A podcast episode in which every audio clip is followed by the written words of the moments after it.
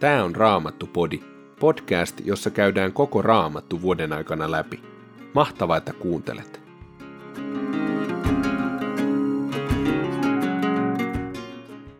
Tänään luemme ensimmäisestä aikakirjasta luvun 1, ensimmäisestä Timoteuskirjasta luvun 2 ja psalmista 74, jakeet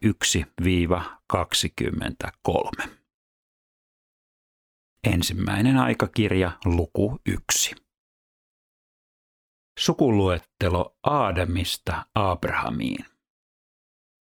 Aadam, Set, Enos, Kedan, Mahalael, Jered, Henok, Metusaleh, Lemek, Noa, Seem, Haam, Jafet. Jafetin pojat olivat Gomer, Magog, Madai, Javan, Tupal, Mesek ja Tiras. Gomerin pojat olivat Askenas, Diftat ja Tokarma. Javanin pojat olivat Elisa ja Tarsis. Myös kittiläiset ja rodanilaiset ovat hänen jälkeläisiään. Haamin pojat olivat Kus, Misraim, Put ja Kanan. Kusin pojat olivat Sepa, Havila, Sapta, Reema ja Sapteka. Reeman pojat olivat Sapa ja Dedan. Kusille syntyi myös Nimrod, josta tuli ensimmäinen mahtava hallitsija maan päällä. Misraimin jälkeläisiä ovat ludilaiset, anamilaiset, lehabilaiset ja neftulilaiset, patrolilaiset ja kasiusihilaiset, joista filisteelaiset ovat lähtöisin, sekä kaftorilaiset. Kanaanille syntyivät Sidon, hänen esikoisensa sekä Het. Hänen jälkeläisiään ovat myös jebusilaiset, amorilaiset, girgasilaiset, hivviläiset, arkilaiset, siniläiset, arvadilaiset, semeriläiset ja hamatilaiset. Seemin pojat olivat Elam, Assur, Arbaksad, Lud ja Aram. Aramin pojat olivat Us, Hul, Keter ja Mesek. Arbakdasille syntyi Selah ja Selahille Eber. Eberille syntyi 2 poikaa. Toinen oli nimeltään Belek, sillä hänen aikanaan ihmissuku hajauntui yli maan.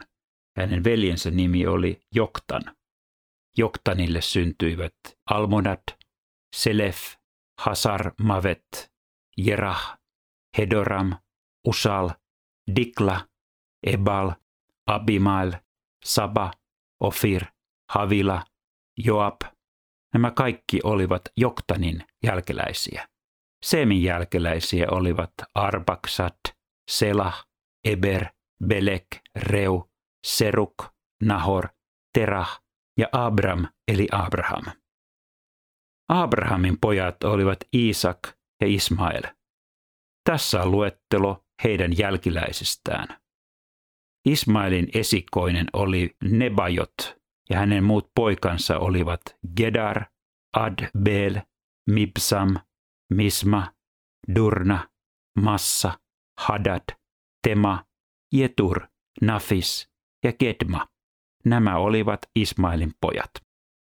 Pojat, jotka Abrahamin sivuvaimo Ketura synnytti, olivat Simran, Joksan, Mesdan, Midian, Jisbak ja Suah. Joksanin pojat olivat Sapa ja Dedan. Midianin pojat olivat Efa, Efer, Henok, Abida ja Eldaa. Nämä kaikki olivat Keturan jälkeläisiä. Abrahamille syntyi Iisak. Iisakin pojat olivat Esau ja Israel. Esaun pojat olivat Elifas, Reuel, Jeus, Jaelam ja Korah. Elifasin pojat olivat Teman, Omar, Sefi, Katam, Kenas, Timna ja Amalek. Reuelin pojat olivat Nahtat, Serah, Samma ja Missa. Seirin pojat olivat Lootan, Soptai, Sibeon, Ana, Disor, Eser ja Disan. Lootanin pojat olivat Hori ja Homam. Lotanin sisar oli nimeltään Timna. Sopalin pojat olivat Aljan, Manhat, Ebal, Sefi, Onam.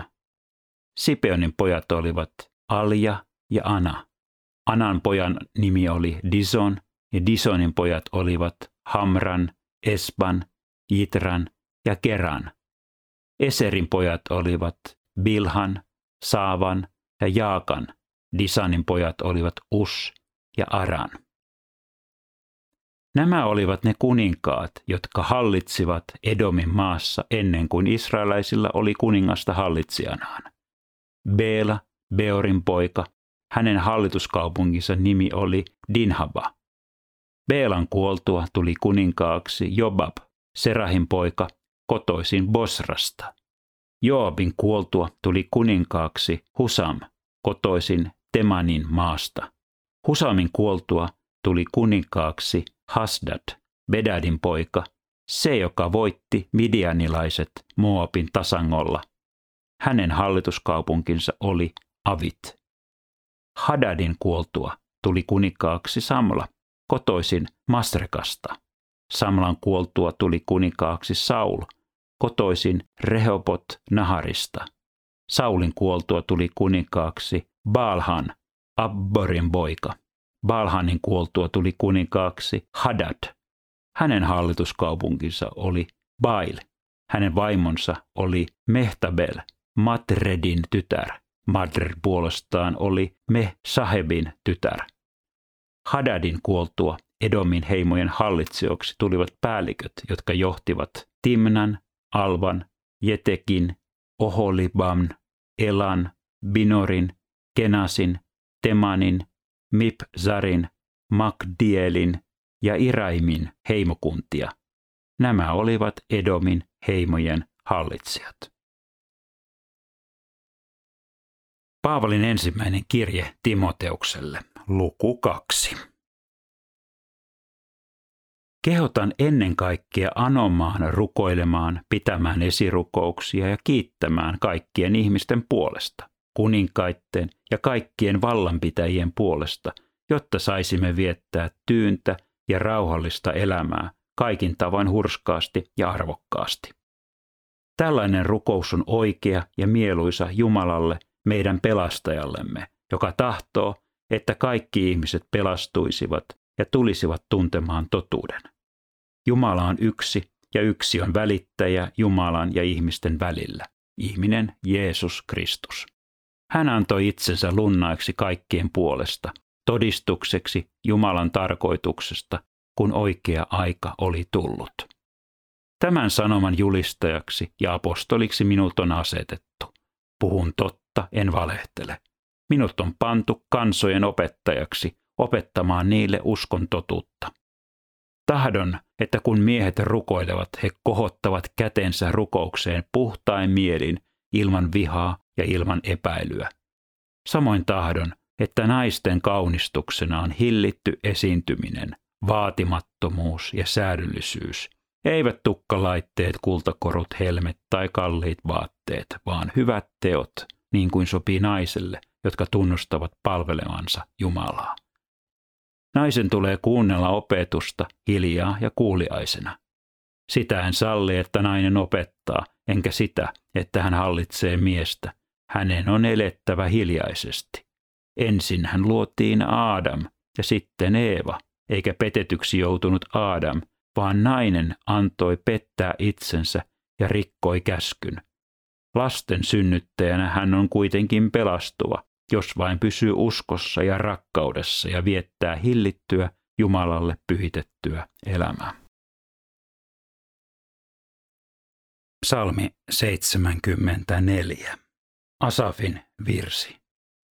Jumala, miksi olet hylännyt meidät ainiaaksi? Miksi vihasi hehkuu omaa laumaasi vastaan? Muista kansaasi, jonka kauan sitten itsellesi ostit, jonka lunastit omaksesi. Muista Sionin vuorta, asuinsijaasi. Suuntaa askeleesi lohduttomille raunioille.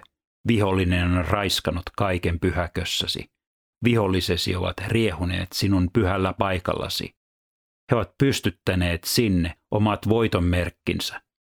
Kerran he olivat kirveillä kaataneet vuorten tiheät metsät, ja nyt he kirvein ja kangin pirstoivat temppelin puuleikkaukset. He sytyttivät sinun temppelisi tuleen, saastuttivat ja hävittivät maan päälle sinun nimesi asunnon. He sanoivat, me tuhoamme kaiken, ja he polttivat Jumalan pyhäköt koko maassa. Emme ole enää nähneet ennusmerkkejä, meillä ei enää ole profeettoja, ei ketään, joka tietäisi, kuinka kauan tätä jatkuu. Jumala, kuinka kauan vihollinen saa herjata? Saako vihollinen häväistä nimeäsi iäti? Miksi pidättelet kättäsi? Kohota oikea kätesi ja tee hävityksestä loppu. Jumala, jo ammoisista ajoista sinä olet ollut kuninkaani. Sinä teet suuria tekoja kaikkialla. Sinä hämmensit voimallasi meren, sinä murskasit merihirviöiden päät. Itsensä Leviathanin päät sinä murskasit ja ruhon annoit petojen ruuaksi. Sinä puhkaisit kuohumaan lähteet ja purot. Sinä kuivasit ehtymättömät virrat. Sinun on päivä ja sinun on yö. Olet pannut paikoilleen auringon ja kuun. Sinä olet määrännyt kaikki maan rajat. Sinä olet luonut kesän ja talven. Muista, Herra, että vihollinen on herjannut, että tuo mieletön kansa on häpäissyt nimeäsi. Älä jätä petojen armoille niitä, jotka sinua ylistävät. Säästä köyhien palvelijoittesi henki. Älä unohda liittoasi, kun väkivalta pesii maan pimennoissa. Älä salli sorretun kääntyä pois apua saamatta. Kurja ja köyhä ylistäkööt sinun nimeäsi. Nouse, Jumala. Tämä on sinun asiasi, vie se voittoon. Muista, että mielettömät pilkkaavat sinua kaiken päivää. Kuule, miten vihollisesi huutavat, miten vastustajiesi raivo alati yltyy.